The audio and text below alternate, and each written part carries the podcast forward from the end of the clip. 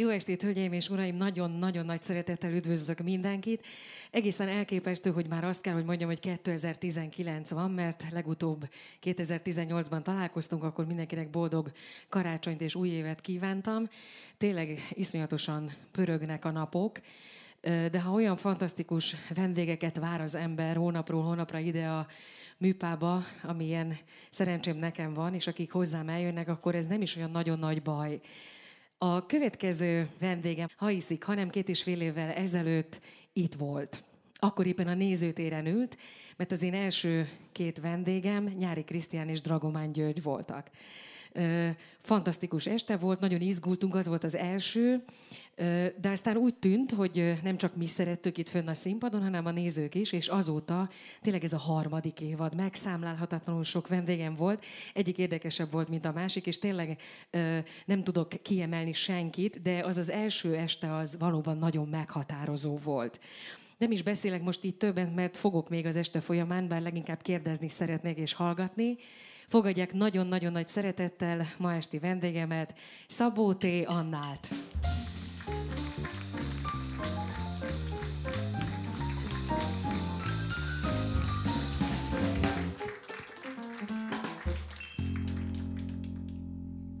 Köszönöm szépen, hogy elfogadtad a meghívásunkat. Kérdezem, hogy jól lehet bennünket hallani, vagy hát egyelőre csak engem ott hátsó sorokból bólogatnak? Rendben. Vagy mindig a furcsa, az ember egy másik mikrofonba beszél, akkor azt gondolja, hogy nem lehet hallani. Szóval Három évvel ezelőtt, egészen pontosan két és, fél év, két és fél évvel ezelőtt, azon a bizonyos estén, annyira még arra is emlékszem, hogy hol ültél. és, és hogy utána az olyan kellemes este volt, mert maradtatok, és sokat beszélgettetek az itt jelenlévő vendégekkel. De többek között velem is egyébként. És én emlékszem az estére, amiről beszélgettünk, és arra is, amiről aztán utána ott beszélgettünk, abban a sarokban. Az, az a nagy örömöm, hogy most itt lehet az anyósom, aki ennek az estének a szenvedő alanya volt, mert ő vigyázott akkor a gyerekekre. Abba maradtunk, hogy mondhatom, hogy hol vannak, hogy Igen, most hogyne. Berlinben vannak. Mesélsz nekünk erről, hogy hogy jött ez a Berlin? Ez egy csodálatos ösztöndíj, amit az itt köszönöm szépen, hogy emlegetted. Mit mondjak, drága férjem? Például soha nem szoktam mondani róla, hogy uram. Erről még lehet, hogy erre visszatérünk, hogy miért nem mondja az ember. Erdélyben gyakran mondják, hogy az uram így, meg az uram úgy. Ez valahogy nálam nem. Erre visszatérek, de akkor elmondom Berlint először. Szóval, hogy emlegette Gyurit, és ez nagyon nagy öröm nekem, hogy ő megkapta. Az a neve, hogy Wissenschaftskollég zu Berlin, és ez egy csodálatos intézmény, ahol minden évben olyan 40 top tudós van, és hívnak hozzájuk egy darab írót. Most éppen kettő van, mert a tavalyi író is most jött el, illetve a 2017-es író is most jött el, úgyhogy kisebbségben vagyunk egy kicsit az ilyen e, bölcsész hajlamú emberek, mert akik vannak irodalomtudósok, azok is egyetemi, hogy mondjam, e, tiszteletre méltó és nyomolós emberek, de nagyon jól összebarátkoztunk velük, és e, eleinte azért eléggé megszeppentem. Tehát ez a gyönyörű intézmény, ami nekem ideális körülményeket biztosít a tanuláshoz, mert én ott egy feleség vagyok, egyébként teljesen ugyanolyan jogokkal, mint a férjek. Ez egy nagyon... Ja, el akarom mondani, hogy ennek az intézménynek 81 óta először nő az igazgatója. És azért ezt véssük az emlékezetünkbe, és ott a legutóbb találkoztam egy olyan tudósnővel, aki egy 150 éves magazinnak, amerikai magazinnak a szerkesztője, az első női főszerkesztője, úgyhogy van ebben a mostani korban egy ilyen um, hogy mondjam, érzés is, hogy végre, végre elértek a nők is valamit, és ezen nem mindegy. Az, az igazgatónő a legelső nyilvános beszédében is megemlítette ezt, úgyhogy én ugyanott feleség vagyok, de a nőket nagyon komolyan veszik ebben az intézményben. Úgyhogy nagyon Ha már jó. szóba hoztad egyébként ezt a dolgot, én megkérdeztem volna tőled, hogy otthon nem tudom hány író és műfordító van most már lassan, négyen vagytok ebből, most már lehet mondani, hogy mind a négyen bizonyos értelemben foglalkoztok ezzel a dologgal. Ö, ott is ugye férfi uralom van otthon, ö, de hogy tényleg... Még a macska is. de hogy ö, valóban ö, a mai napig érződik ez a szakmátokban, ez a túlsúly, és hogy, ö, de azért látszik némi változás, hogy egy kicsit a nők felé billen itt is a mérleg nyelve? Vagy nehezebb női ö, írónőként a pályán maradni, vagy költőnőként, műfordítóként, vagy, vagy ezt már ma nem, nem lehet érezni?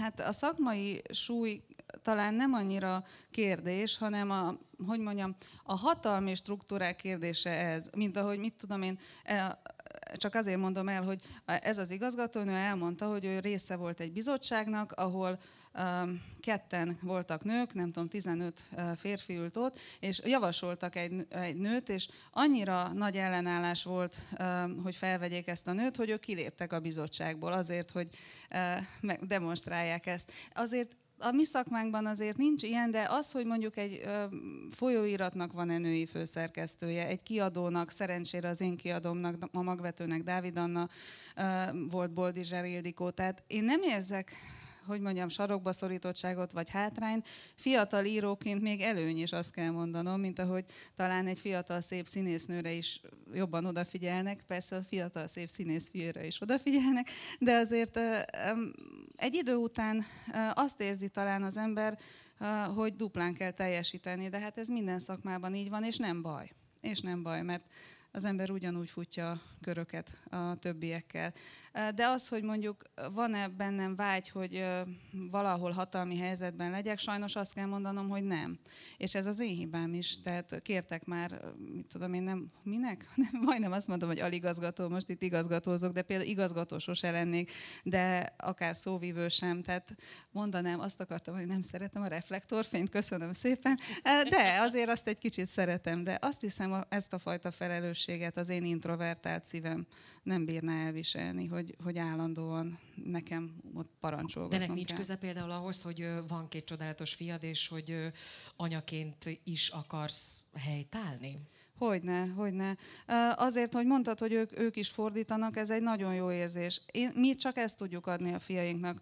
Lehet, hogy kiváló asztrofizikusok lennének, vagy, de, de úgy látom, hogy mi ezt nem adtuk meg, ezt a lehetőséget nekik, bár ismerek olyan költő gyereket, amiknek mind a két szülője költő, aki például asztrofizikus lett, tehát még nincs kizárva, még 16 éves, de nem hiszem. A biológia fele, itt ül édesapám, aki biológus professzor, hát a fele már kacsingat, tehát nem tudjuk. De most például a Berlinben a 16 éves fiam egy könyvkiadóban dolgozik. Egy gyerek, van ott ilyen, hogy tizedikben praktikum. A gimnazisták elmennek dolgozni. Én annak idején még építőtáborban. Te voltál építőtáborban? Építőtáborban is voltam, meg egri lányként a szőlővel foglalkoztunk, szentesi gimnazistaként pedig paprikáztunk. Tehát, hogy én meg belekóstoltam mindenféle ilyen dologban. Mit kell igen. csinálni a fólia alatt, mint ahogy igen, Grecsó igen, leírja igen, ezeket igen, a... Igen, igen, igen. Hát az kemény, az, az igen, meleg igen. van. Hát megdobálóztunk vele, de én nem, én rendesen szedtem, de azért ott szóval voltak furcsaságok, de a egriként, még általános iskolásként pedig a szőlő volt a legfontosabb ilyen értelemben. Tehát mentünk a szőlőbe, és kacsoltunk, mocsoltunk, és vágtuk, és hajoltuk, emeltük, és vittük, és sokat ettünk belőle. Arra emlékszem, hogy szőlőztünk sokat. És szereted még a szőlőt? Én minden gyümölcsöt szeretek, tehát gyakorlatilag azt kell, hogy mondjam neked, hogyha az egész világ egy nagy gyümölcs lenne, azt is meg tudnám enni.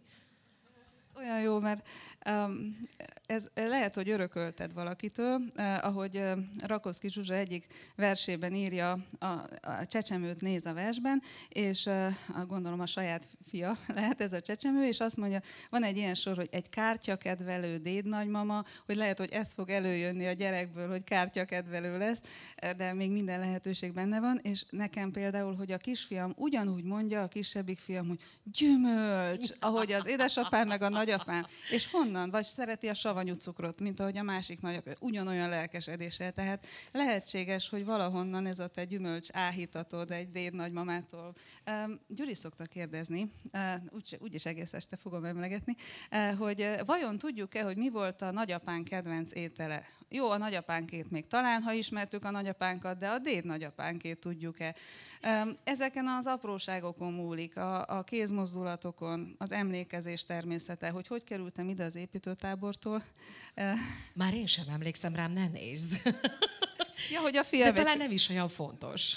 Fiam a könyvkiadóba dolgozik, tehát ja, igaz. igen, építőtábor. Igen, én egyébként cukorrépát, almát szedtem, voltam gyárban, amit soha többet nem szeretnék, úgyhogy minden tiszteletem, hihetetlenül tisztelem azokat, akik ezt meg tudják csinálni, az nagyon nehéz volt a konzervgyár, és voltam uh, Ezeket kukorica. már itt Magyarországon, Igen, a, kukori, Igen. A, a cukorépa az ott, uh, otthon, itthon, hol, az még Erdélyben, Romániában volt, a, de a többi, az alma is ott, a gyár meg a másik az itt volt Magyarországon, a másik az kukorica címerezés volt Baján. Azt szerettem, az jó volt. Azért kacsolni sem rossz. Nekünk Zalabéren volt egy szőlőnk, és ott elég sokat dolgoztunk hétvégenként. Azt jobban szerette. Ott az ég, ott a nap, nem tudom, madarak nekem se volt vele bajom. Egyébként meg szerintem ezek a dolgok nem csak azért fontosak, hogy az ember ö, mit, vagy meg tudja és szeretni a, mondjuk a, a, tényleg a mezőgazdaságot, vagy hogy egyáltalán a munka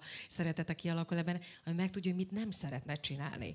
Tehát, hogy ö, nagyon sokszor, amit most te mondtál, hogy ha egy gyárba elvittek bennünket, mondjuk egy konzervgyárba, akkor lehet, hogy azt mondta, hogy Uram Isten, lehet, hogy tényleg jobb, ha tanulok, mert nem szeretnék konzervgyárba itt állni a, a soron, és minden nap 8 órában ezt a monoton munkát csinálni. Az nekem nagyon-nagyon nagy tanulság volt, úgyhogy örülök, örülök.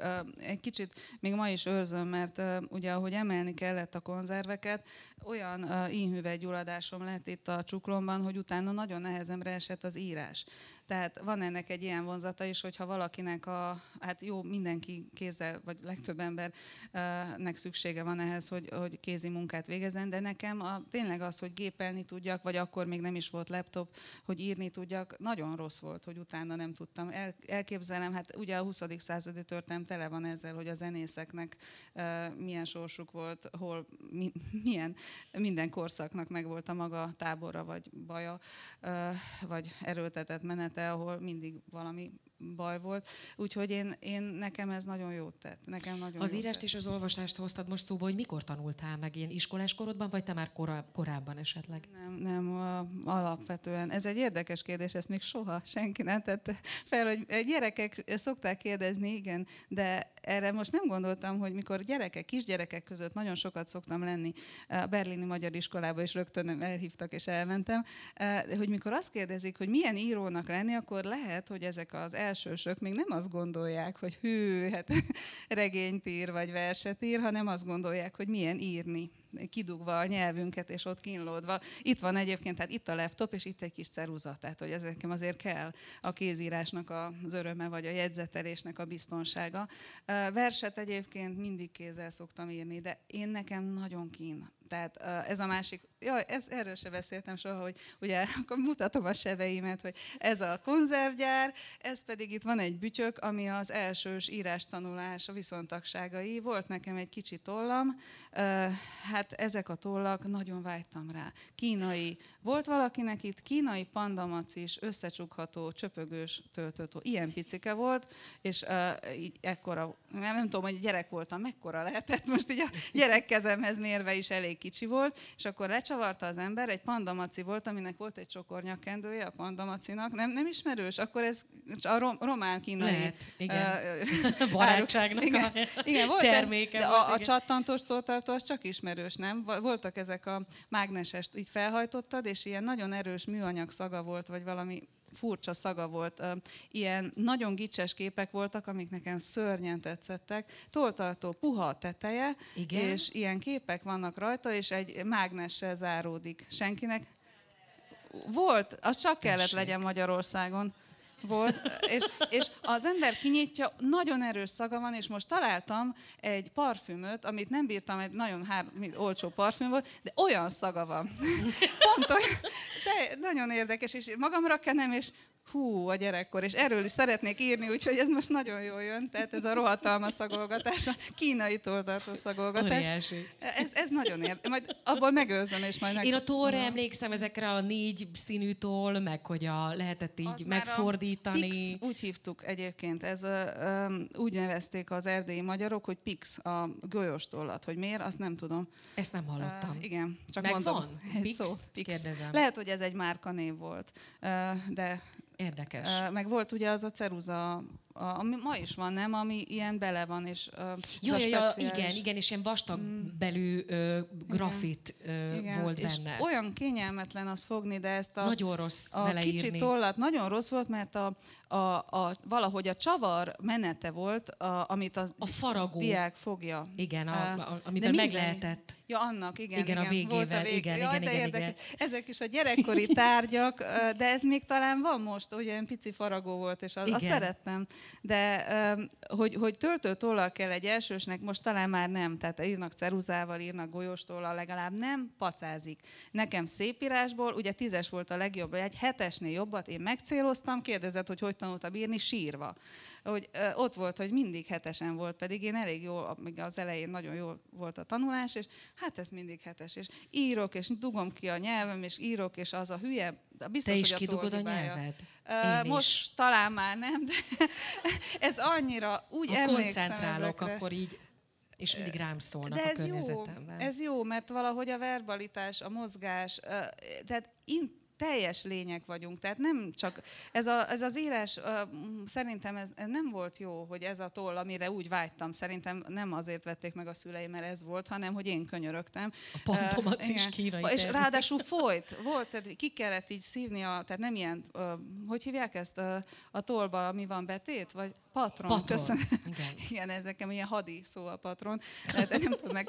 Ilyen, ilyen fel kellett még szívni ezt a... Írtam egyébként erről verset, de most meg nem találom, és nem annyira jó vers, de hogy az írószerekről is írtam egy hosszú verset egyszer, mert nagyapám, aki nyelvész volt, ő még lúttollal írt. Nagyon szeretett lúttollal írni, szeretett, nem szeretett, de azzal nagyon szépen írt, és én emlékszem, ahogy az asztalán volt a kalamár is, a tintatartó és a lúttoll, és azzal is írt, golyóstollal is írt, ceruzával is írt, de tudott nagyon szépen lúttollal, és most nem olyan régen meséltek róla egy anekdotát, hogy a levéltárban, ahol dolgozott, vala, azt mondták, hogy ne írjon, valaki ezt mondta, valószínű rossz indulatból, hogy ne írjon ő lúttollal, mert összepacázza a dokumentumokat, és iszonyúan mérges lett, és azt mondta, hogy 40 éve, vagy 50 éve járok a levéltárba, soha egyetlen pacát nem ejtettem, és akkor másnapra eldugták neki a kalamárisát, meg az hát olyan nagy sértő dolog volt, de hát nem tehette meg, hogy nem jár többet. De ezek az írószer emlékeink valószínű, hogy meghatározzák a, a, a szöveggel való viszonyunkat is. Tehát ahogy én egy verset megírok, és kihúzom, és kijavítom, és kínlódok vele. Ö, Kortársak közül egyébként, nem tudom, ö, Kemény István nem ült még itt, igaz? Nem. Ő, őnek egyszer elhozta egy kéziratát. Az úgy nézett ki, hogy egy jó nagy lap, mert nagy füzetbe írt, és az egész ki volt húzva, de nagyon sötéten, tehát nem lehetett semmit látni, és az alján volt egy fél sor, és az megmaradt. Ennyire azért nem vagyok szigorú magammal, vagy hát nem le se írom, vagy kidobom, de ez, ez egy hihetetlen tapasztalat volt. Az befolyásolt téged, hogy később a, a, a, például az angol felé fordultál, a nyelvek felé fordultál, hogy a, a családban voltak nyelvészek? Igen, igen, igen. Én- Ez a nagyapám, aki uh, Szabó T. Attila, uh, és... Tényleg, ö, bocsáss meg, mi az a té? A T, haha, nagyapám nem mondta volna meg, és ö, mindig, mindig, mikor a gyerekek megkérdezik, meg, hát gyerekeknek nem jut eszébe nem megkérdezni. Mert én megmondom mm. őszintén, hogy amikor ö, nem olvastam még a, a családodról, akkor azt hittem, hogy a te neved egy másik név, mondjuk mm. Tamara, vagy most bármilyen Tímea, és hogy így használod, hogy a ne sima, ö, tehát hogy egy kicsit Igen. különlegesebbé tedd a nevedet, de aztán láttam, hogy a férfiak is használják, tehát azért kérdezem, Igen. hogy mi a té? Ez egyébként hasonló, ha, ha jól tudom, lehet, hogy édesapám kijavít, de ha jól tudom, ezt valóban ezért vette fel az én déd nagyapám, Szabó T. Károly, mert Szabó Károlyból öt vagy hat darab is volt az osztályban, tehát ez, ez nem volt egy nagyon mókás dolog, hogy nem tudták egymást megkülönböztetni, és akkor a, van egy falu Erdélyben, Szekeres Törpény a neve, és akkor Szabó Törpényi Károly volt, a sírkövön is így volt, és azóta a családban ez megvan. Én nekem a hivatalos irataimban ez nincsen benne sajnos, mégpedig azért, mert amikor magyar állampolgárságot, én nekem esküt kellett tennem, még ez nagyon korán volt a 90-es években, és vagy 80-as évek végén? Na tessék, nem tudom, hogy mikor volt, pedig a pillanatot meg az egészet soha nem fogom elfelejteni, de amikor megkaptam, és az iratokat intézték, akkor azt mondták, hogy nemesi előnevet nem veszünk fel, és holott eznek nem egészen ez a története, mégis nem került be, és nagyon bonyodalmas lenne, egyszer talán elintézem, hogy hivatalosan, és hivatalosan engem úgy hívnak, hogy Szabó Anna Kiokó és nem tudtad ezt a kiokót? Igen, ez egy érdekes dolog. Nagyon hálás vagyok ezért a kiokóért. Beszéltünk az előbb a nyelveknek a dallamáról, és nekem ez, ez a régebben soha nem használt nevem, mégiscsak adott valami töbletet, valami egzotikus, távoli, hogy mondjam, olyan, mint egy sóhaj olyan volt, de nem használtam. Persze, mikor kiskamasz voltam, akkor megtanultam, hogy hogy kell ezt japánul leírni, meg ugye ilyenkor az ember kísérletezik, biztos te is, hogy a monogram, meg hogy hogy metsz. Aláírás, igen, hogy fogom aláírni igen. majd, igen. És az úgy érdekes volt, hogy nekem van egy ilyen nevem. Ez egyébként úgy került a, a, a birtokomba a születésemkor, hogy egy, amikor születtem, akkor gamma globulinra úgy hívták, ez az RH negatív, ugye? Az RH inkompatibilitás, beszélek a nyelvek dallamáról, az, a, az RH inkompatibilitás miatt kellett ez a gyógyszer édesanyámnak. És 1972 Kolozsvár, nyara, és nagyon gyorsan kellett, azt hiszem ezt 72 órán belül kell beadni.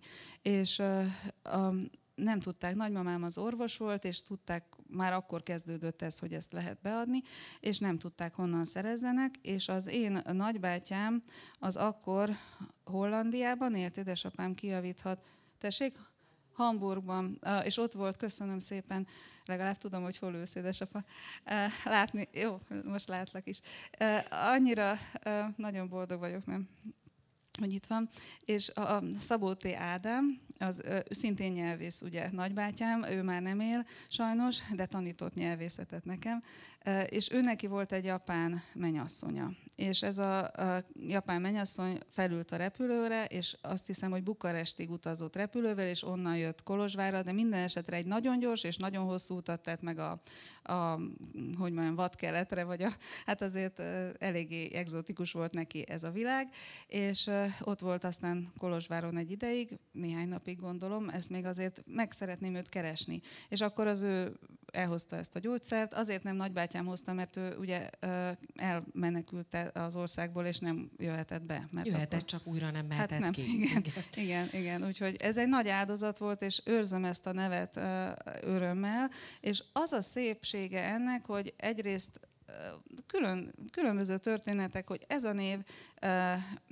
megmentett engem, aki nagyon rossz vizsgázó vagyok, mert retteltesen izgulok. Az egyetemen mindig reszketve mentem a vizsgákra, hiába tanultam, én azt mondom, én nem, nem tudok semmit. És mindig ez volt az első kérdés. Ez volt. Gyönyörű volt. Képzeld el, magát miért így hívják? És akkor vettem egy levegőt, és akkor elkezdtem beszélni, és mindjárt egy egyen jobban tudtam kapni. Tehát tényleg ez, ez gyönyörű volt mentő kérdés, és nem tudtam, hogy ez később is hasznomra lesz, ugyanis mikor megkértek engem, hogy írjak egy japán mesét, akkor mondtam, na most fogom használni, és ez a Senki Madara című könyvem, és azon, csak nem könnyű elolvasni, mert így fentről lefele van ráírva, azon rajta van a Kyoko, és akkor végre egyszer hazatalált a Kyoko, és ezt a gyógyszert én a legnagyobb meglepetésemre a második fiam születése után, nekem csak két gyerekem van, tehát hogy ez volt az utolsó pillanat, amikor ezt megkaphattam, egyszer csak bejön egy ápolónő a kórházba, se szó, se beszéd, belém egy inekciót, hát ez az volt. És elírták a vércsoportomat. Nem lett semmi, mert ez, hogyha beadják, ez semmit nem jelent, de hogy hogy jön ez az ember életében, egy véletlen során, hogy visszajön az a gyógyszer, amit az én születésemkor megkaptam, egyszer csak Tehát ezek olyan sorszerű, vagy nem tudom, véletlenek. Nekem minden esetre nagyon És egyébként érdekes. könnyedén anyakönyvezték ezt a nevet? Hát ez érdekes, ugye akkor mind ugye olyan neveket próbáltak adni, hogy ne lehessen automatikusan románra lefordítani, de 72-ben talán még ez nem volt akkor a probléma, anyakönyvezték, az, az nekem mindig meg volt ellentétben a tével, amit ugye utána. De itt, ó, hát ez gyönyörű, amit az, nagyon kedves ügyintézők mindig Kiotónak írják, mert azt hallották. azt hiszem, hogy négy iratom van, az egyiken Szabó Anna vagyok valami okból, a másikon Szabó, Szabó Anna Kyoto, a harmadikon, tehát mindig így kell mutogassam, hogy ez én vagyok, tehát a sok nevű ember az, az valóban. És közben ugye arról beszélgettünk, mielőtt bejöttünk volna, hogy a, mennyire nem függ össze a név és az ember. De például, nem tudom, hogy te elégedett vagy a neveddel, a, a Szabóval, ja, igen, ezt, ezt a kérdést ezt ne felejtsd, csak mondom, hogy a törpényi, az mindig szoktam a gyerekeknek mondani, hogy Nemes Nagy Ágnesnek könnyű. Hát ő nemes is, meg nagy is. Én meg törpényi vagyok. Hát innen szép győzni. De Szabó is ugye nem egy Én nagyon... is nagy vagyok, képzeld el. És a gimnáziumban három nagy Erika volt. Ó. És, és hát akkor hát úgy éreztem, hogy ezzel valahogy úgy viszonylag nehéz lesz fölhívni magamra a figyelmet, ez egy Nagy Erika. És, de, de pedig milyen szép Nagy Erika. Nem, nincs, nem volt vele problémám, viszont a főiskolán ugye az a szabály, hogyha van már valaki a pályán ugyanazzal a nével, akkor aki később érkezik, annak nevet kell változtatni. Elnézést kérek, aki esetleg ezt a történetet már hallotta, hogy most elmondom még egyszer. És amikor én egy, megkaptam életem első főszerepét az egyik színházban, akkor az egy ilyen jó alkalomnak bizonyult, hogy az új nevemet bevezessük. És vitték a plakát, rohantak a plakáttal, és még ment a tanakodás, hogy mi legyen a nevem, mert a, mert a családban ilyenek voltak, hogy beraksz a XL, most a, a, a testvérem... Színésznőnek nem igen, annyira. Beraksza. A testvérem tudna erről mesélni, aki ezzel, az, ezzel a névvel éli a, a, Szép név igen, csak, az életét. Tehát, hogy hány olyan hivatalos irat érkezett az elmúlt 43 éve alatt, amire mondjuk rendesen volt leírva a neve, egy se. És akkor a másik volt ilyen, hogy Dobsi, azt sem éreztem olyan nagy, és a harmadik pedig az Antal, és volt egy Antal Erika nevű osztálytársam az osztályban, és akkor mondtam, hogy az se jó, és mondtam, hogy akkor maradjon az N betű az elején, és akkor az egész színház nekem találgatott nevet. És akkor egyszer valaki, a, a, a művészeti titkár Erzsike mondta, hogy legyen Nárai. És akkor mondtam, Nárai, ne, az nekem tetszik. És kérdez, és vitték a plakátot, és a, még élek nem felejtem el, kérdez, így szaladta vissza a, az egyik ilyen, akire meg rá volt ez bízva, hogy és azt mondd meg, hogy ivel vagy Y-nal. És akkor mondtam, hogy természetesen Y-nal, mert a nagyot is Y-nal írtam. Úgyhogy így lettem Nára Jerika Y-nal. De egyébként az én személyi adat, az összes mindenben Nagy Erika vagyok a mai napig, és úgyhogy ha egyszer rászánod magad a névváltoztatásra, vigyél magaddal, és menjünk együtt, mert mindig az egy dolog, hogy az ember megy, és mondjuk a személyi igazolványába, vagy mondjuk az útlevelébe átiratja, de hogy az összes banknál, a netetet, és mindig így veszek egy, majd visszafekszem az ágyba is. Jó. Megbeszéltük, tanunk van rá, nem is kevés. De ez olyan szép, hogy Nárai Erika. Tehát De, ugye én mindig ezt hallom. Igen, Egyébként mindig. úgy, ezt, hogy megtetszett, Erzsike azóta már nem él, de nagyon édes volt mindig, ha találkoztunk, akkor azt mondta, hogy a keresztanyád vagyok. Igen. Nekem Szabó Magda a keresztanyám egyébként, mert az, azért, mert ő mindig azt mondta, hogy Tanna. És a másik, a keresztapám meg Lator László, aki teljesen függetlenül szintén tannázott, úgyhogy ez ennek nagyon örültem. És milyen szép, hogy mit, én például van, a szomszédnéni azt mondta, hogy Pannika, és azt is úgy szerettem, de az Annán valahogy én azt nagyon szeretem. Nem tudom, az Nekem olyan... te Anna vagy egyébként. Igen, mindig. Én kis Anna. Anna voltam gyerekkoromban, mert a nagymamám is Anna volt, az anyai nagymamám, és gondolom, hogy ezért. Az anyai nagymamám egyébként nekem anyu volt, tehát mindig hallottam, hogy mondták, hogy anyu, és én is azt mondtam, de nem is tudtam, hogy ő Anna, amíg el nem kezdték ünnepelni a névnapot, de én nem tudom, hogy mikor van Anna nap, ezt csak mondom, hogy én nem vagyok jó névnapokban. Én sem vagyok jó.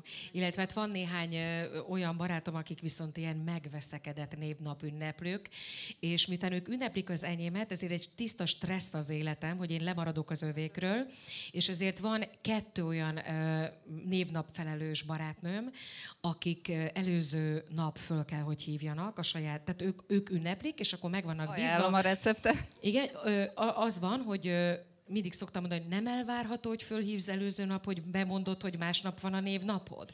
És akkor ezen először csak nevetgéltek, de ma már a mai napig tényleg így van azóta, hogy fölhívnak előző nap, és azt mondják, szerbusz, holnap lesz a névnapom. És akkor nincs vita, és nincs ez, a, ez őre. Tehát tényleg folyik rólam a víz, mikor bármelyikhez bemegyek a lakásba, és meglátok négy-öt ilyen virágcsokrot, és mondtam, miről maradtam le? Semmi, semmi, csak a... Jézusom. De tényleg ez borzasztó, mert vannak emberek, akik ezt ilyen halálosan komolyan veszik a, a, a, ezeknek a évfordulóknak a megünneplését, és én is egy olyan családba jövök, ahol ez egyáltalán nem számított. De akkor ezek szerint nálatok sem. De, nálunk inkább. Az Anna nap az nagyon szép volt. De én nekem valahogy, lehet, hogy Gyuri miatt is, mert Gyurinak nem az ünnep maga karácsony talán leszámítva, mert az tényleg nagyon fontos, hogy ott legyünk. Most négyen ünnepeltük Berlinben, hát nagyon furcsa volt, és egy kicsit szomorú is az idei karácsony, hogy csak négyen voltunk a gyerekeknek. És hol van a tömeg? Hol a család? Hol vagyunk? Tehát Skype karácsony az nem az igazi, de hát mi döntöttünk így, hogy most az egyszer így lesz de azért a, fontos, fontos, de nekem nem, és Gyuri, Gyurinak valahogy, hát aztán ez ilyen kamaszos dolog volt, hogy az elején nem érdekelte, és akkor valahogy így maradt, és a fiaimat sem érdekli. A születésnap azért az más, a születésnap, de nekem édesanyám a névnap felelős, ezt elárulom, mindig fölhív, hogy ismersz Zsuzsát? Hát persze, hogy ismer. és van, amikor tényleg akkor oda teszem magam, de nem, tehát ha valakit megsértenék a jelenlevők közül, hogy nem emlékszem, akkor előre bocsánatot kérek, és kérek névnapfelelősöket, más születésnapfelelőst. Egyébként nem jutott eszedbe, hogy ennek kapcsán megtanulj japánul? De van is japán nyelvkönyvem, de azért nem sokkal, nem, nem messze jutottam.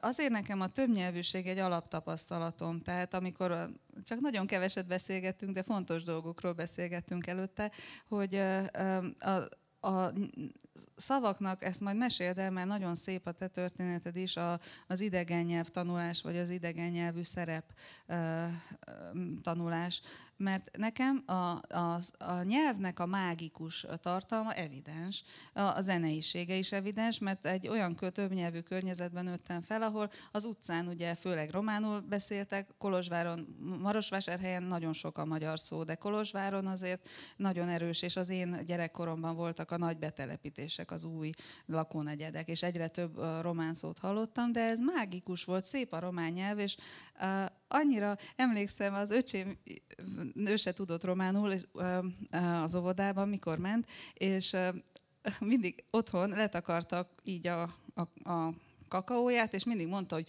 majom, majom mit csinál, nem értettük, hogy miért mondja. És uh, aztán valahogy vagy megkérdeztem, vagy rájöttünk, hogy uh, románul az, hogy nekem még van, az úgy van, hogy my am. És az óvodában mindig letakarták, és mondták, hogy my am, my am. És hát majom, hát nyilvánvaló, hogy majom. Annak volt értelme. Igen, igen, igen. Hát így fordít az ember ezt a népi etimológia, vagy hogy hívják ezt a szociolingvisztikában, meg a nyelvtörténetben, de nagyon uh, nagyon szeretem, és nekem ez egy elméletem, hogy például mindenkinek ajánlom, szép zárójelben, mindig most Rakoszkizsra, mindenkit emel, én ilyen megszállott irodalom ajánló vagyok, de Jékeli Zoltánnak a verseit és a prózáját kevesen ismerik, azt is rajta van a, a Petőfi Irodalmi Múzeum digitális PIM-dia, Jékeli Zoltán, csodálatos novellák, és Jékelinek például írtam is róla, hogy a szó mágiája, a nyelvnek a dallama mennyire meghatározza az egész zenei személyiségét a költészetének, és nekem is ez volt, hogy a román, a német, az első óvodám, most kérdezted ugye Berlint, miért otthonos nekem? Mert a nyelv otthonos, mert az első óvodám három évesen német óvoda volt. Édesapám azt mondta, hogy ez egy többnyelvű környezet, akkor menjél német óvodába. Utána elmentem magyar óvodába, ott jobban éreztem magam, mert a német óvoda nagyon rossz volt az elején. Jaj, Tudom, hogy most már zene jön, de akkor... De nem, nem, akkor jön a zene, amikor én akarom, úgyhogy te csak beszél. csak, csak ez is, hogy hogy jön vissza a sorsban, hogy ez, ez nagyon röviden most már, hogy én bemegyek a német óvodába gyerekkoromban, három évesen, végre tudok beszélni, nagyon cserfes kislány voltam, és egy kukkot nem tudok mondani, mert senki nem tudott magyarul, csak románul beszéltek, meg németül. Na, nagy nehezen megtanulom a németet, annyira, mennyire meg kell. Jó, elmentem magyar óvodába, utána elmentem románba, mert eszükbe jutott a szüleimnek, hogy hát nem engedhetnek úgy, ahogy az isko- magyar iskola, de románul kell tanulni ugyanazokból a tankönyvekből. Elmentem román óvodába, jó. Mi történt? 12 évvel ezelőtt voltunk utoljára Berlinben, akkor Gábris fiam ugyanannyi volt, mint mikor én német óvodába mentem. Egy nagyon cserfes gyerek, nagyon... Mondják fiúra, hogy cserfes? Nem, talán nem. Hát nagyon beszédes, nagyon élénk és nagyon kommunikatív, ezt hogy már fokozzuk a szavakat. És megjöttünk Berlinbe, az utcán is ő mindenkit megszorított, és le van fényképezve az arca, hogy hát ő néma gyerek, és megint nem tud beszélni. És ugyanez a történet megismétlődött vele, mint velem, és utána ő is német óvodába járt Budaörsön. Tehát nincs, nincs el, nem lehet elkerülni a dolgokat. Nem tudom, hogy sorszerűségről akarsz-e énekelni, de még majd meséld el kérlek ezt a... Most még egyelőre nem énekelnék, amikor ugye a, akik többször voltak már itt a jazzrajongókon, tudják, hogy mi meg szoktuk kérdezni a vendégtől, hogy van-e kedvenc dala előadója, zeneszerzője, és te szívünknek oly kedves magyar valakit mondtál, ez viszonylag ritkán szokott egyébként előfordulni, úgyhogy most jön egy olyan kompozíció, ami úgy tudjuk, hogy nagyon-nagyon közel áll a te szívedhez, egy Olá. Úgyhogy ezt most a fiúkra hagynám. Parancsoljatok!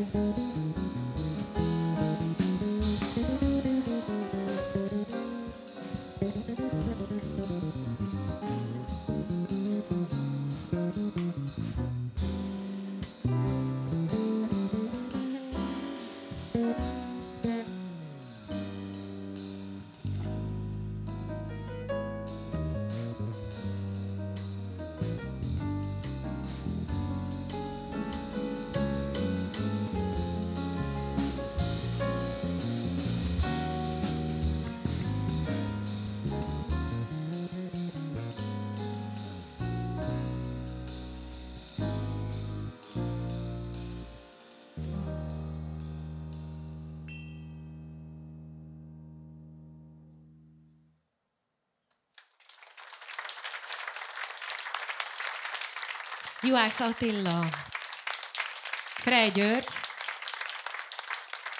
Berdusz Tamás. Azt mondtad egyszer, hogy pont az ő egyik szerzeménye megmentette a te életedet. Igen. Um... Már a címe is tetszett egyébként a cikknek, mikor valaki azt mondja, a jazz megmentette egyszer az életemet. Ez olyan, szívemnek oly kedves mondat volt. Köszönöm szépen, hogy kijavítottad, mert ha tudtam volna, hogy címbe emelik, akkor nem élek ilyen rossz töltelék szóval, mert sajnos a címe így hangzik, hogy gyakorlatilag, és azokat a töltelék szavakat az írás alapszabálya, hogy hagyjuk ki a töltelék szavakat.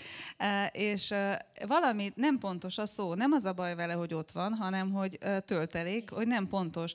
Úgyhogy köszönöm, hogy javítottad, mert ez engem nagyon bántott, hogy, hogy mondjam, de potenciálisan címgyanús helyzetekben a töltelék szavak életveszélyesek. Úgyhogy ezt külön köszönöm. Olá Kálmánnal elég sok zenésszel szoktam közösen dolgozni, és csodálatos élmények, lehet, hogy erre még rákérdezel, de um, Olá Kálmán adott az egyik estje után egy, vagy közös estünk után egy CD-t, illetve az kettőt és az egyiket hallgattam, én cseréltem, könyv, én könyvet adtam, és ő CD-t, és ez olyan szép pillanat.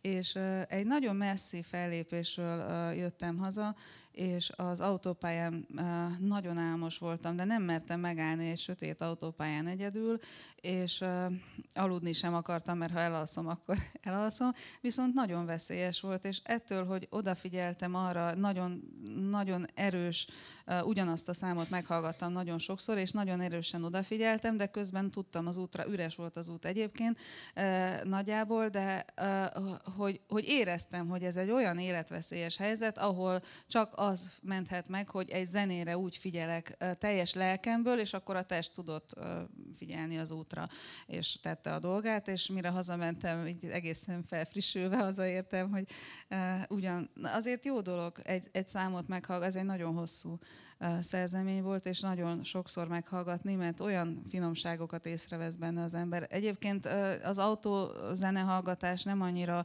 tehát sokszor jó, hogyha az ember hallgat könnyebb dolgokat is, és nem kell ennyire figyelni de mi a nagy hangos könyvhallgatók vagyunk autóban egyébként, úgyhogy... Te tudsz írni egyébként zenére? Úgy értem, hogy nem dalszöveget, mm. vagy szöveget, hanem hogy úgy dolgozni, hogy közben szól a zene. Nem, nem, nem. nem. Zene után tudok írni, zene közben nagyon ritkán.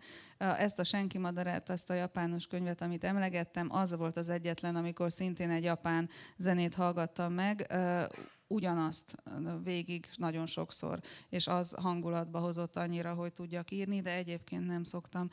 De az nagyon gyakran előfordul, hogy mikor teljesen kiszáradnak és ihlettelennek érzem magam, akkor zenét hallgatok, és a zene sokkal jobban feltölt, mert a zenészeket nem úgy irigylem, mondjuk, ahogy egy, ha, amikor meglátok egy nagyon jó verset, kortársaktól, mert a klasszikusokat már hova irigyeljem, és akkor ez, ez, ez egészen más a zene, mert zenén soha nem leszek, soha nem voltam, és az feltölt és felpesdít, és különösen a zenészekkel való közös munka szokott, ez is most biztos, hogy valami történik velem, és valahol fel fogom használni, hogy, hogy amikor egy színpadon van az ember jazzzenészekkel, akkor mindig valami váratlan történik.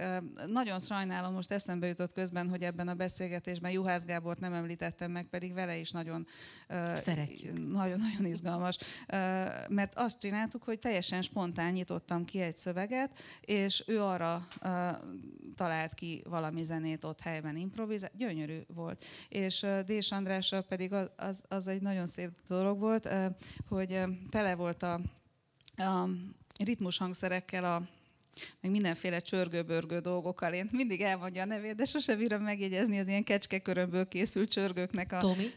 Köszönöm. Szóval, igen, szóval, ugye, szóval ezeket az ütő hangszereket nagyon sokszor ilyen, ilyen vallási szertartások során, ilyen kultikus ünnepségek során adott esetben használták. Azok a természeti népek, akik ugye olyan szoros kapcsolatban álltak az állatokkal, hogy nem csak, hogy elfogyasztották, hanem tisztelték is őket, és felhasználták őket gyakorlatilag. Jó, de akkor a dobbal mi van? Mondjuk ezek látom, hogy ez szintetikus gondolom. De, de mondjuk nekem van sámándobom, mert vettem magamnak, és az hogy? Tehát az rendes, azt hiszem, milyen bőr? Kecskebőr? Az Kecskebőr, is azt hiszem igen, de egész, bőrből általában. De annak a bőr, én tényleg állandóan nem vagyok vegetariánus, de állandóan zavar, hogy húst teszem, ott nagyon szeretem, de hogy azért van annak valami szenzualitása, nem? Hogy most sokkal egy sámándob... Érzéke, sokkal érzékenyebb és a megnyugtatásról közlöm, hogy halott állatok bőreit használják. Ezekhez a... Mint a tányérunkon is. De valójában egyébként az összes ilyen utánzat sokkal hűvösebb hangot ad ki, és a mai napig nem véletlenül dolgoznak azon, hogy visszatérjenek az életű hangzáshoz, megpróbálják akár szintetikus anyagból, de imitálni azt a fajta az érzetet, amit a természetes anyagok produkálnak. És nem sikerült még nem sikerült, és nem is fog sikerülni uh-huh. az élet. De milyen szép, hogy azt mondod, hogy élethű, mint halott hű tulajdonképpen. Hát, halott hű, igen. hát egy kicsit igen, olyan, mint a fa, meg a szintetikus anyagok, hogy a fának is egy olyan lélegzés él. Tehát... Megpróbáltam uh-huh. dobberőt csinálni műanyagból, hogy ne törjön el a dobosok kezéből, soha nem sikerül, mert nem adja vissza azt a hangszint a hangszereken, mint hát a... legalább akkor az a nem szintetikus. Ez, ez, ez jó tudni, köszönöm szépen. Igen. És azt nem tudod véletlenül, hogy hogy hívják, van egy ilyen gyík, nekem gyík formájú van, és ilyen kis lapokból van, mint a dominó, úgy néz ki, és az azzal így lehet hangot kiadni. Nem tudom. Nem tudom. Hát, ha így csinálom, mindegyikat kihangot tulajdonképpen, de, de, de, Fagyik, de, na. De, de, nem tudom, én most visszaadom ezt a mikrofont. Hát, de ha már fölálltam, akkor most nem ülök le rögtön. Most egész ezt fogom megálmodni. Hanem jöjjön egy másik dal, amit szintén te választottál, egy Diane Kroll albumról, a dal címe Glad Ragdoll. Nem mondom, hogy nagyon népszerű standard lenne egyébként. Nagyjából három feldolgozást találtam az elmúlt száz évből, az egyiket 1920 nem tudom hányból, és nagyjából a következő pedig egy Diane Kroll felvétel volt. De nagyon izgalmas a dal, és egyébként mindig nagyon örülünk, ha olyan dalt választ a vendég, ami még addig nem volt, vagy szóba se jött. Én például már csak azért is, mert bővül a repertoárom. Tomi megírhatja a kottákat. thank you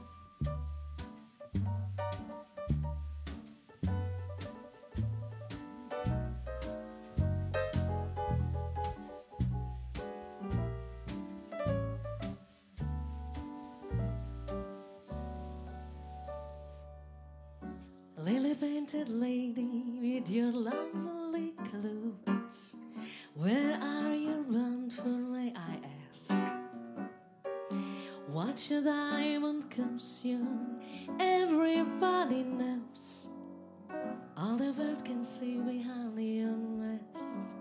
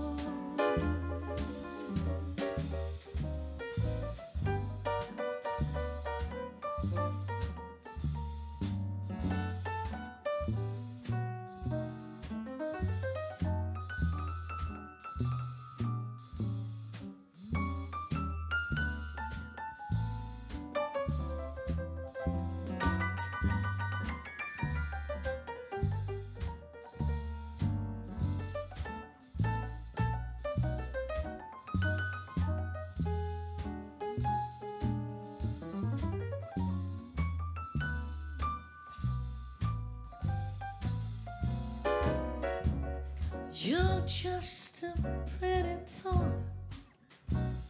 They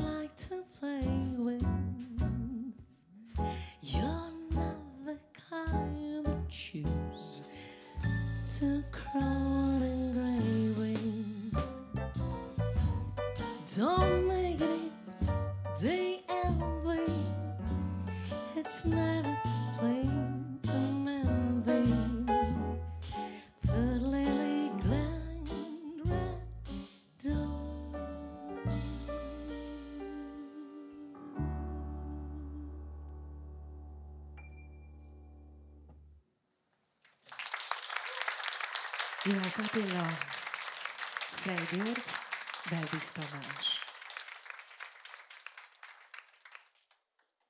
Egyébként tényleg nagyon örülünk, amikor olyan dalokat választ a vendég, ami még nem volt, mert egyrészt ö, ö, mindig el szoktam mondani, milyen szerencsés vagyok, hogy fölkészülhetek a vendégből, mennyi mindent megtud az ember. Másrészt pedig zeneileg is egy kicsit mindig bővül a repertoár, meg tényleg vannak olyan szerzők, hogy attól, hogy az ember jazzista, nem feltétlenül ismer minden dalt, és nem ismer feltétlenül minden előadót. Úgyhogy én személy szerint ennek a dalnak ez, ezért például különösen örültem. Annyira szép, mikor ilyen érzék, ilyen éneklik, mert valahogy ez a szavakkal elmondhatatlan, mert itt a szöveg azért nem annyira szerethető, mint az egésznek a, a finom és szép, ahogy te énekelted. Ez a, a, a, ez a legszebb, amikor egy olyan érzékiség, ami nem vagy nem csak szexualitás, hanem a teljes szenzualitása a világnak a, a ez a hangszínből adódik valahogy, hogy egy, egy hangszínben van benne egy olyan, mint egy legyező, hogy ebben van íz, illat, az egész. És, és ez egy ritka pillanat, amikor az ember ezt megtapasztalja, úgyhogy nagyon, nagyon örülök. És tudod, milyen, mi jutott eszembe, amit évek óta nem gondoltam rá, hogy a szüleim táncolnak. És erre biztos, tehát ö, valószínű, hogy lehet, hogy erre a dalra, vagy, de egy olyan erős, olyan érzetem volt, hogy a szüleim erre táncolnak, és láttam többször, de nem nagyon sokszor. És hogy valamit a rádióba, vagy felteszik a lemezt, és táncra peldülnek, és édesapám néha, néha felkért engem is, én nagyon ügyetlen vagyok, bár most a tudósokkal táncoltam, nagyon ciki volt, de minden, mindenki táncolt. Engem felkért egy német pszichiáter. nagyon, nagyon jó volt.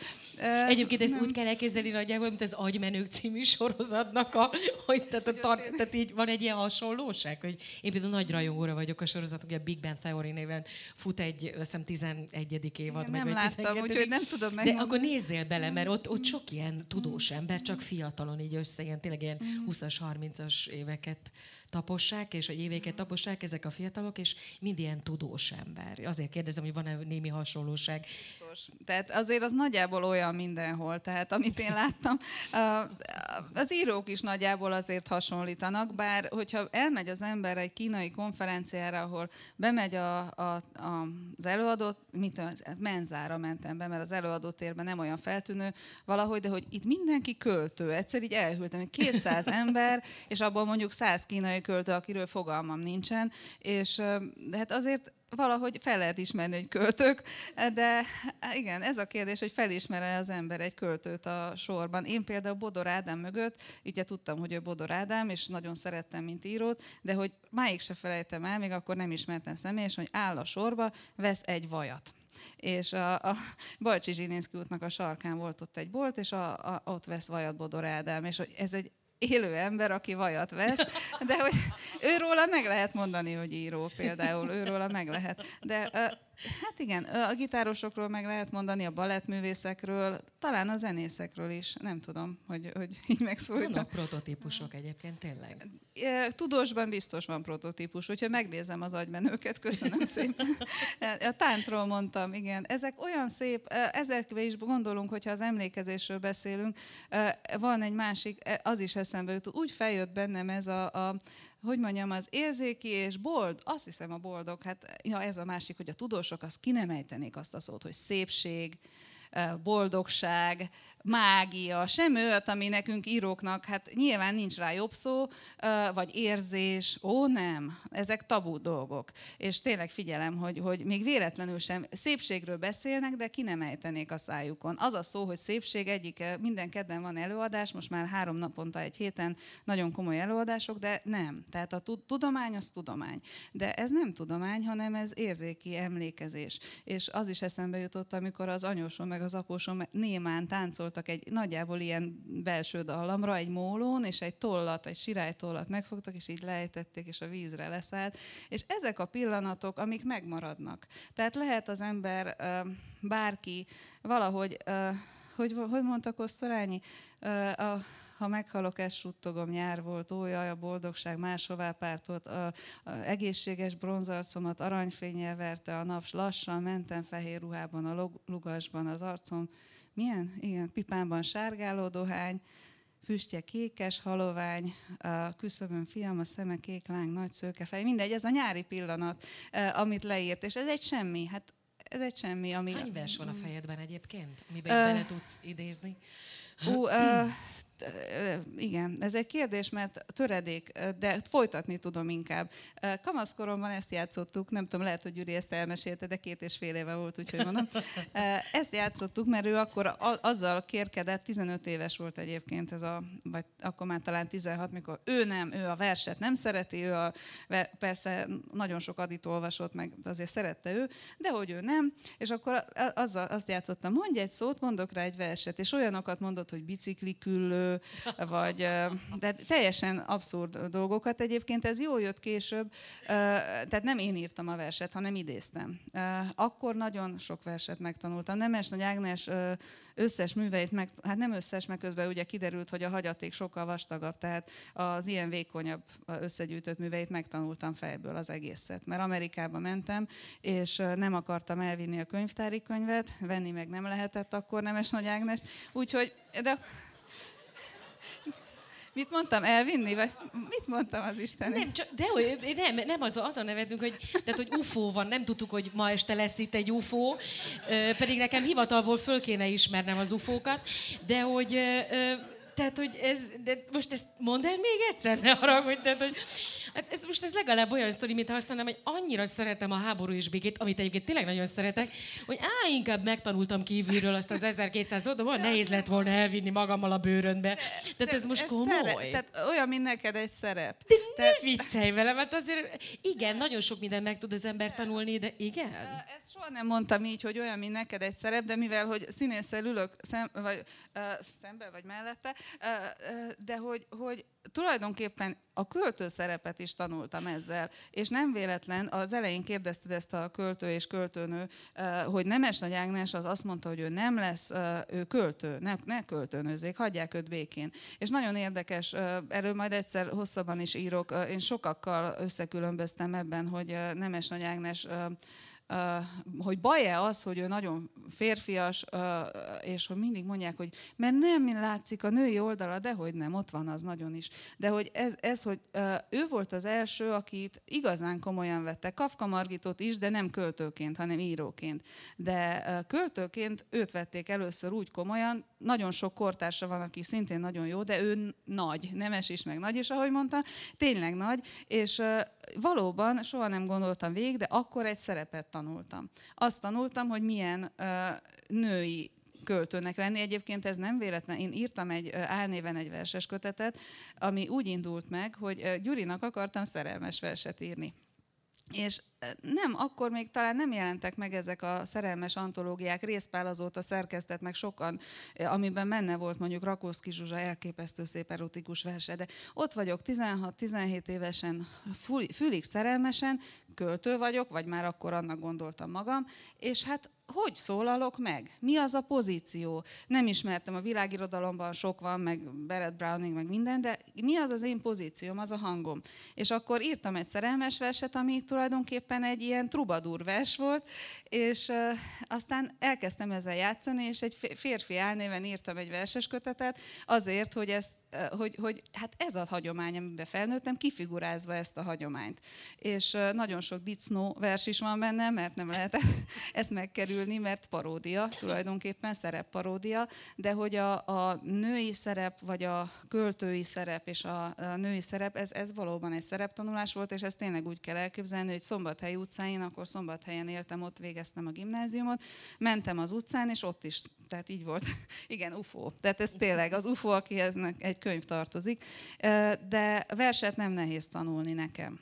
Én nekem bármi, a kémiai képletektől kezdve a történelmi évszámokig és a névnapokig tragédia, de vers az nem. Az még máig is azért elég jól megy, mert nem tudom, hát rímelnak. Igen, a Szabad verset segít. nem tudnék megtanulni. Kassákot eszembe se jutott volna megtanulni például, de nem, tehát ezt ajánlom egyébként. Gyurival is aztán olyan sok József Attilát megtanultunk, ezt csak mondom, hogy mondta, hogy ő nem, nem, aztán ez volt, ez első egyetemi évünk azzal telt, hogy minden vasárnap megtanultunk egy jó hosszút, na, megtanultuk a hosszú verset, és talán azt mondja, hogy ja, ez magyar költészet. Amerikában állok az óceánpartján, a gyerekeimmel, szegények, a, most, most aztán tényleg kamaszok, tele van mindenük azzal, hogy én az óceánpartján megállok, elkezdek Adi Endrét szavalni. Gyurinak jutott eszébe, nem nekem, az Értől az óceánig című vers, és és nem tudtuk, pedig csak hány szakasz? Három vagy négy? Négy, azt hiszem. Ö, ö, és ö, meg kellett nézni az interneten egy szakaszt, és akkor megtanítottuk. Vagy pedig megyünk a Central Parkban, és Arany János mondom, hogy nem hal meg az, ki milliókra költi, dús élte kincsét, ám bár napja múl, hanem levetvén mindent, ami földi egy éltető eszmévé finomul. És a szegény gyerekeknek ott helyben meg kellett tanulni. Na, nem... És én azt hittem, hogy az én gyerekemnek milyen nehéz sora van, mert jazz koncertre kell járnia. De ahogy hazaértem, elmesélem, hogy azért ne gondolja. Tehát... Sokkal keményebb sor. Ez ne, nem mintha megjegyezték volna, de ott helyben elmondták. Igen, igen. Vagy felmegyünk egy hegyre, és akkor ott elmondom áprilit, az ámulni még, ameddig lehet, amíg a szíve, stb. Most nem mondom végig, de mondjuk áprilit is könnyű tanulni. És, és most azért mondtam, hogy, hogy Gyuri, ezt nem tudom, hogy felhatalmazott volna-e, hogy ezt elmondja, mert egyszer meg fogja írni, de ez olyan gyönyörű, hogy jár úszni, és az emeleten van valahogy egy ilyen kisebb úszómedence, és egy épületnek az emeletén, és Gyuri ott úszik, mit tudom én, 1000-2000 métert, és a fülében van egy víz alatti fülhallgató, ami nagyon jó dolog, és Vörös Sándor mondja a verseit, és azt meghallgatta 500-szor már, és olyan jó mondja mindig, hogy, hogy ezt nem bírná egyébként ezeket leúszni, és hallgatja, és Vörös Sándor Istár pokoljárása egy berlini épület emeletén, ez olyan szürreális és olyan gyönyörű. És ide jutottunk a 15 éves Gyuri, nem olvasok verset, től, hogy ez, ez. Egyébként te is olyan vegyes zenei ízléssel bírsz, mint ő. Mert arra emlékszem, hogy engem az teljesen letaglózott, amikor mondta, hogy hát igen, igen, ő hallgat, jazz is természetesen nagyon szereti, felsorolta, de egyébként bemondott három olyan metal zenekar nevet, amit, tehát hogy tényleg a nem tudom milyen motorosok is megirigyeltek volna tőle, tehát hogy szemem ketté állt, és azt mondta, hogy arra Isten ilyen tud nem tudom milyen kikapcsolódni, hogy közben dübörög a metál és hallgatja. Tehát, hogy ő te, és mondod, hogy de jó, de előtte azért meghallgat meghallgatott egy bakkantátát, és utána pedig én nem tudom. És akkor így felsorolt egy ilyen egészen különleges zenei ö, tükröt. Tehát én, tényleg néztem nagy kerek szemekkel. Igen, Ebben te is, követed? Hát most is az volt, hogy az egyik nap az operában voltunk Monteverdin, és a következő nap én már nem is tudom, mi volt, Black Sabbath, vagy mi volt már, ami Gábrissal ment, de én nagyon szeretem a metát, de nem ismerem olyan jól. Tehát én is elmegyek a Metallica koncerten, többször voltam Iron Maiden-en, szeretem. Ez így udvarolt nekem Gyuri egyébként, hogy azt hazudta nekem, hogy ő se, nem hazudta, de hogy a, az Iron Maiden dalszöveg, hogy hallás után lefordította nekem. De nem, mert elolvasta előtte. Tényleg lefordította. De, de előtte meg valahol megkereste és elolvasta, de én azt hittem, hogy te ezt érted? Hát semmit nem lehet érteni. Nem, nem, nem, Dickinsonnak hangja van. Dickinson az egy, na most mondom itt, az, van, aki szereti még a metát, nem nagyon, nem? Itt jazz koncerten vagyunk, de ó, köszönöm, köszönöm, köszönöm. Szeretjük, igen. Egy jó ACDC. Nagyon, ó, nagyon. De hát igen. igen, a rock és a metalnak a... De Nick Kéven is voltunk Gábrissal, ez nagyon szép, ez, ez tényleg nagyon... De egyébként Gábris nagyfia metalzenész, mégpedig trashből indult, és most egyre dallamosabb lesz. Ennek ti azért örültök otthon. Már úgy értem, hogy egyre dallamosabb lesz. Igen, én nagyon örülök egyébként, és kottát és minden, teljesen egyedül az egész. Hát nagyon jó érzés, sose gondoltam volna, bár az első gitárt azt megvettem, azért oda elhelyeztük a szoba sarkába a gitárt, és akkor Gyuri felvette, és elkezdett valamit, tanult, tényleg valami egy-két dolgot, és akkor Gábri is felvette ő is, és előbb-utóbb már kikötöttünk, most már két erősítője van meg. Tehát egyre, egyre bonyolultabb, és semmi más vágya nincsen, mint a zene, zeneszerszámok. Úgyhogy ez, ez szép. De nem gondoltam volna. Lehet, ugye Tóth Kriszta fia, Marci is, Szántó Marcel is a hangembernek a, nevezetes és nagyszerű zenésze, Juhász Gábor tanítványa, hát akkor lehet, hogy Gábris is zenész lesz, nem tudom. Mi volt karácsonykor a menü?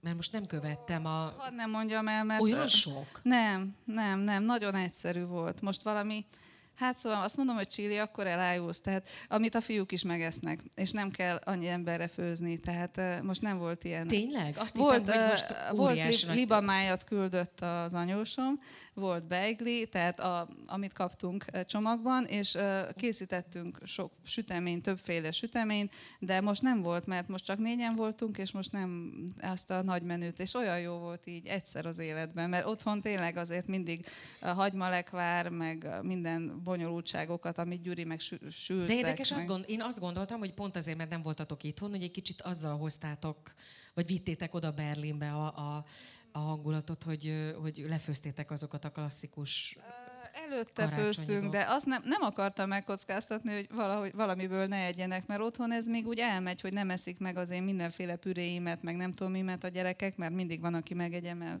vendégjárás van, de ez most nem volt annyira a főzés központja, de viszont sokat főzünk, tehát mindenféle... Nálad is olyan központi kérdés a főzés egyébként, mint a Gyurinál? Tudod, milyen frusztráló?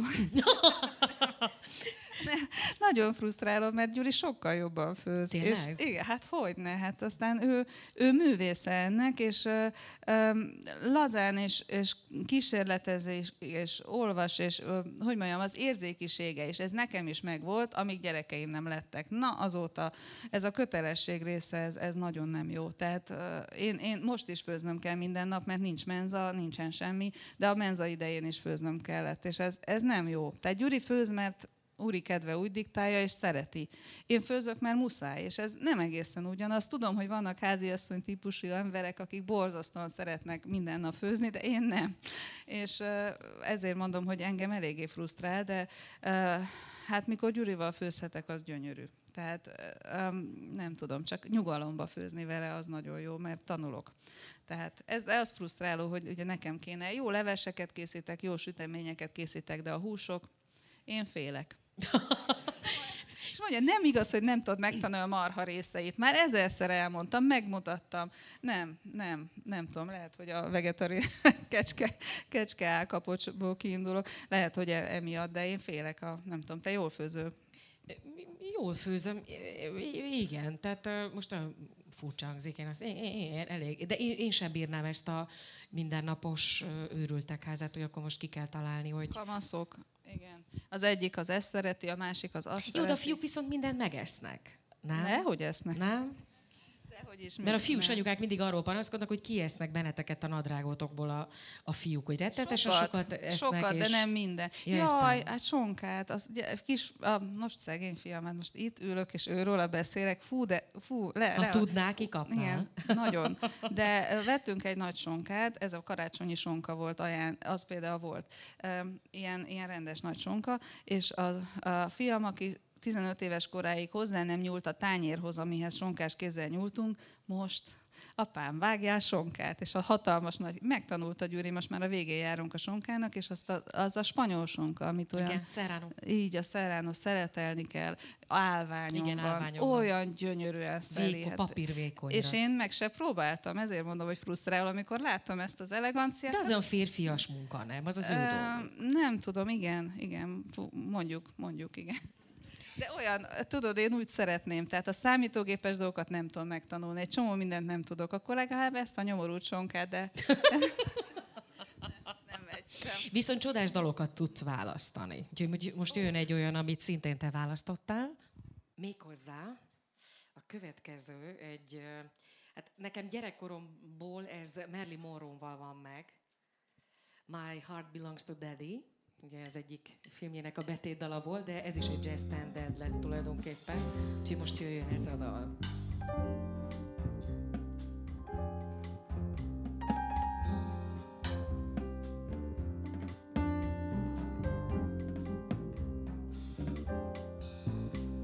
So I'm in love, I'm not a. I've a duke or a caddy. It's just a pose, cause my baby knows that my heart belongs to daddy. But some good girl invites me out to dine on some fine feeling heavy. My baby's if love is secure, cause my heart belongs to daddy. Yes, my heart belongs to daddy. So I simply Yes, I'm gonna marry daddy. Da, da, da, da, da, da, da, da. If you feel romantic, laddie, let me warm you right from the start. That my heart belongs to daddy, and my daddy belongs to my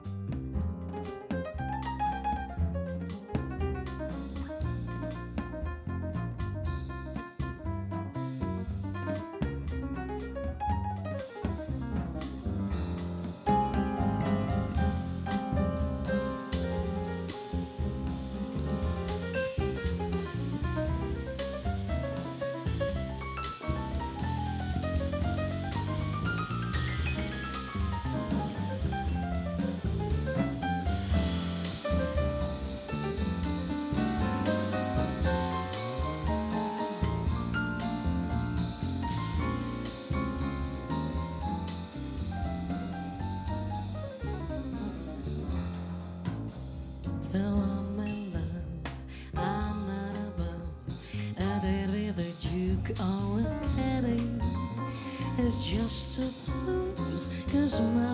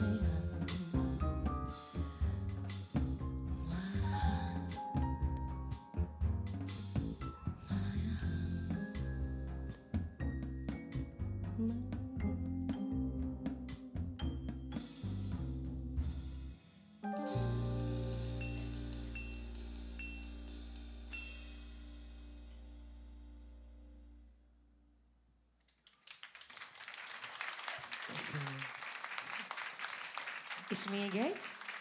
Lullaby of Birdland.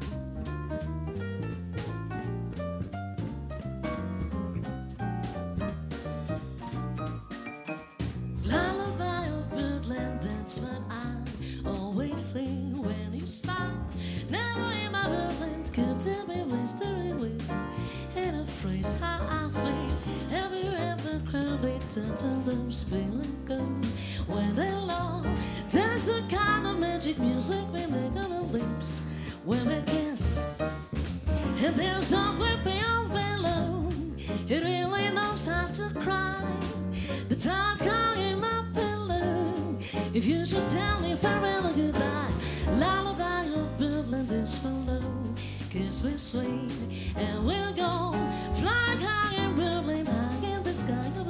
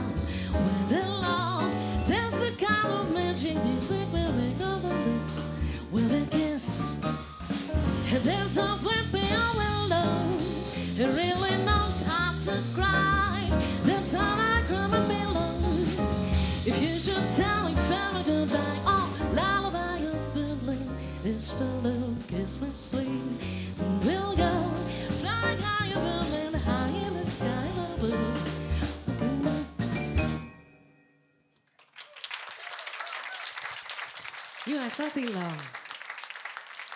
Frey György. Berdis Tamás.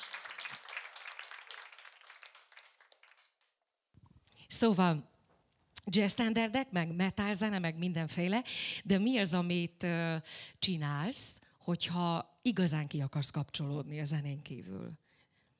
Olvasol, gondolom, irgalmatlan mennyiséget.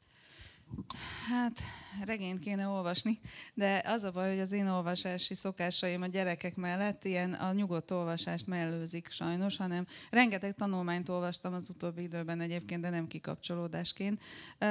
Sétálok, nagyon szeretek erdőben sétálni, kirándulni.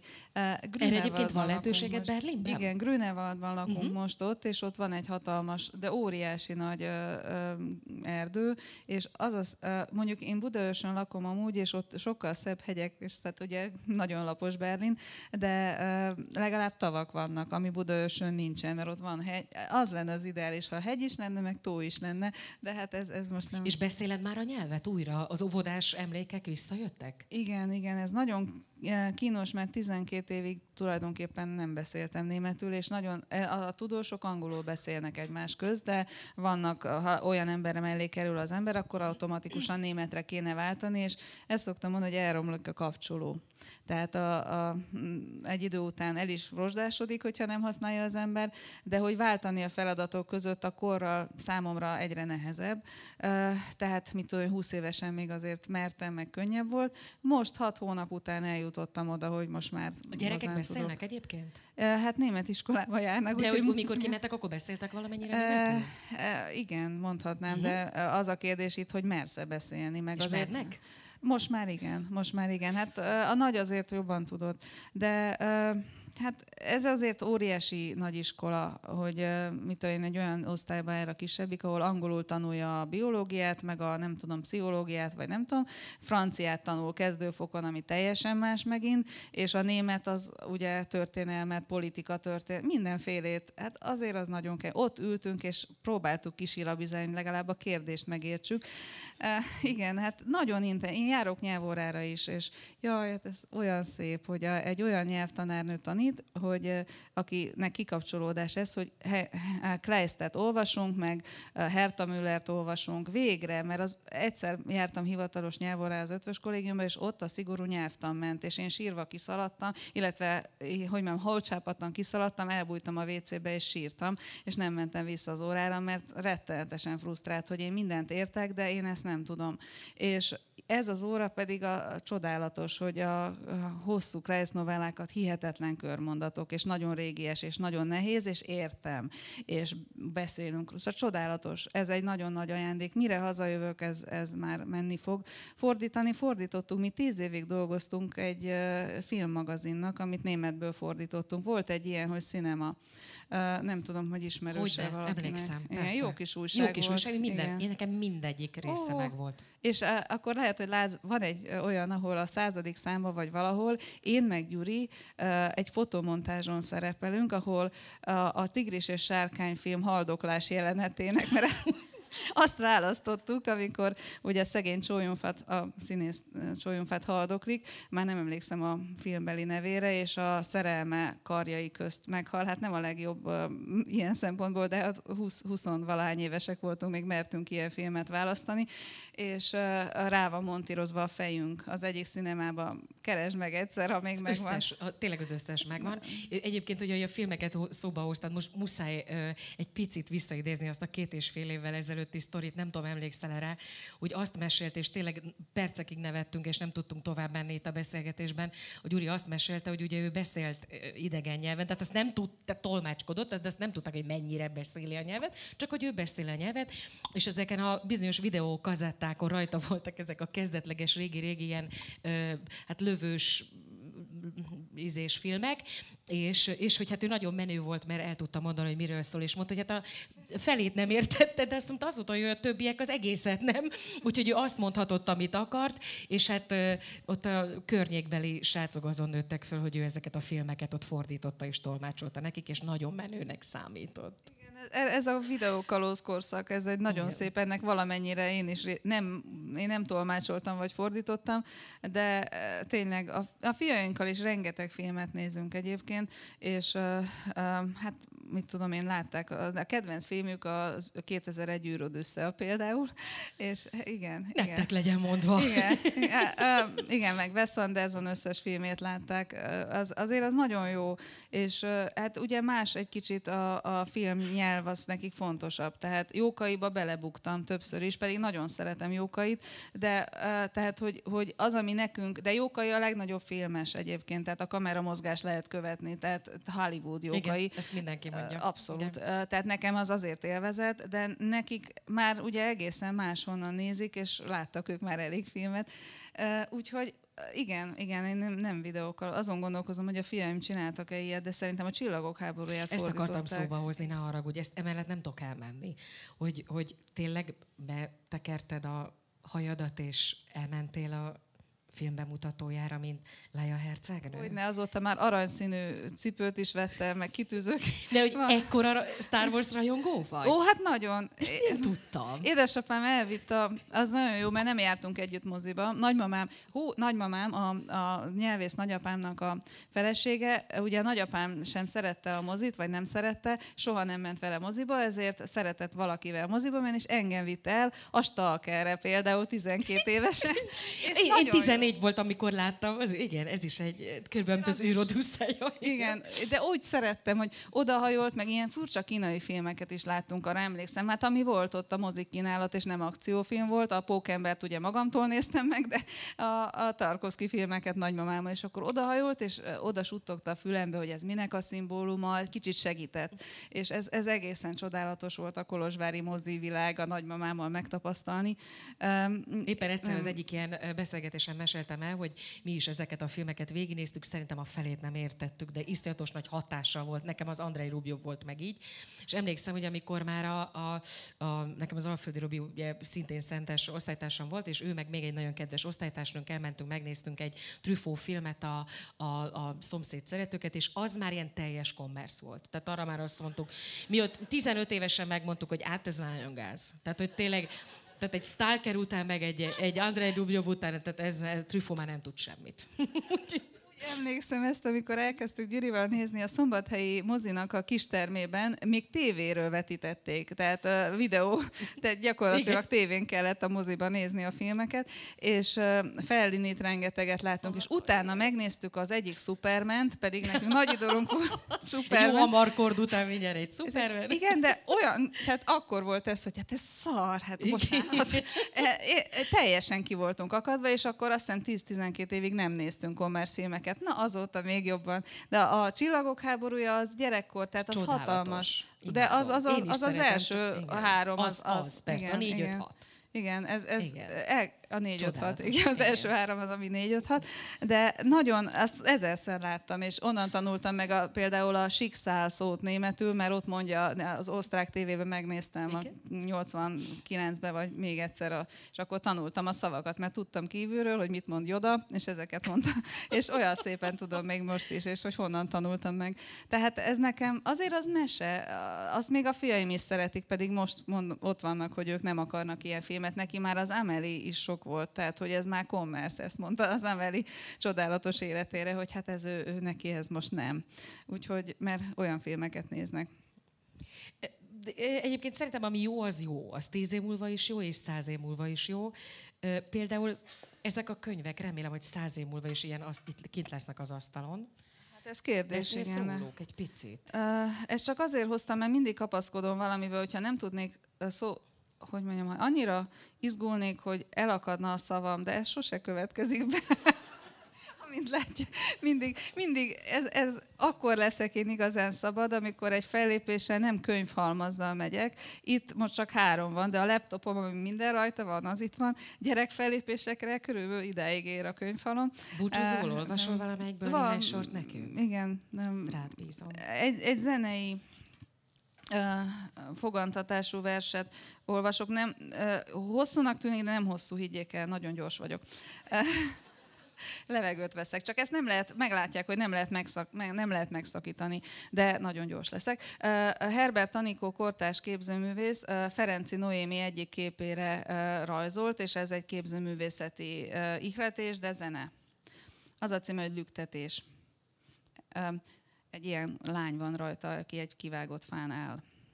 Kivágott fa törzsén állni, kétszáz éves fává válni, csendben lomsóhagás lenni, egy levelet sem feledni. Élő gyökerek a földben, föld mögöttem, ég előttem, mozgás lenni, mozdulatlan, eleven láng holt anyagban. Lenni lánynak, lenni lágynak, origónak és forgásnak, mozdulatlanban mozgásnak, nem múlóban elmúlásnak, üres csontban szélzúgásnak. Lenni örökös zenének, hogy éljenek, kik nem élnek, elhatározni, megtenni, nem semmizhet ki a semmi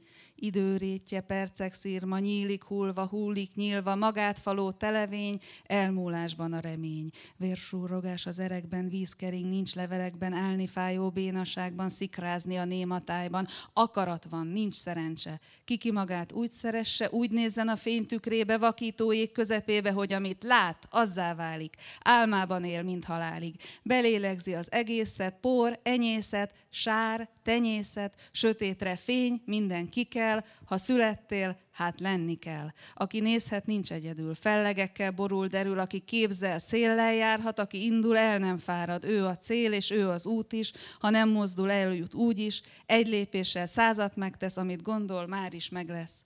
Kivágott fa törzsénelni, innen megtörténhet bármi. A holdgyökér van is, nincs is, szabadság is és bilincs is, lenni vér és lenni szél, mennyi láz és mennyi tér, vonal lenni, pont lenni, minden élet pont ennyi. Hölgyeim és uraim, Szabóté Anna.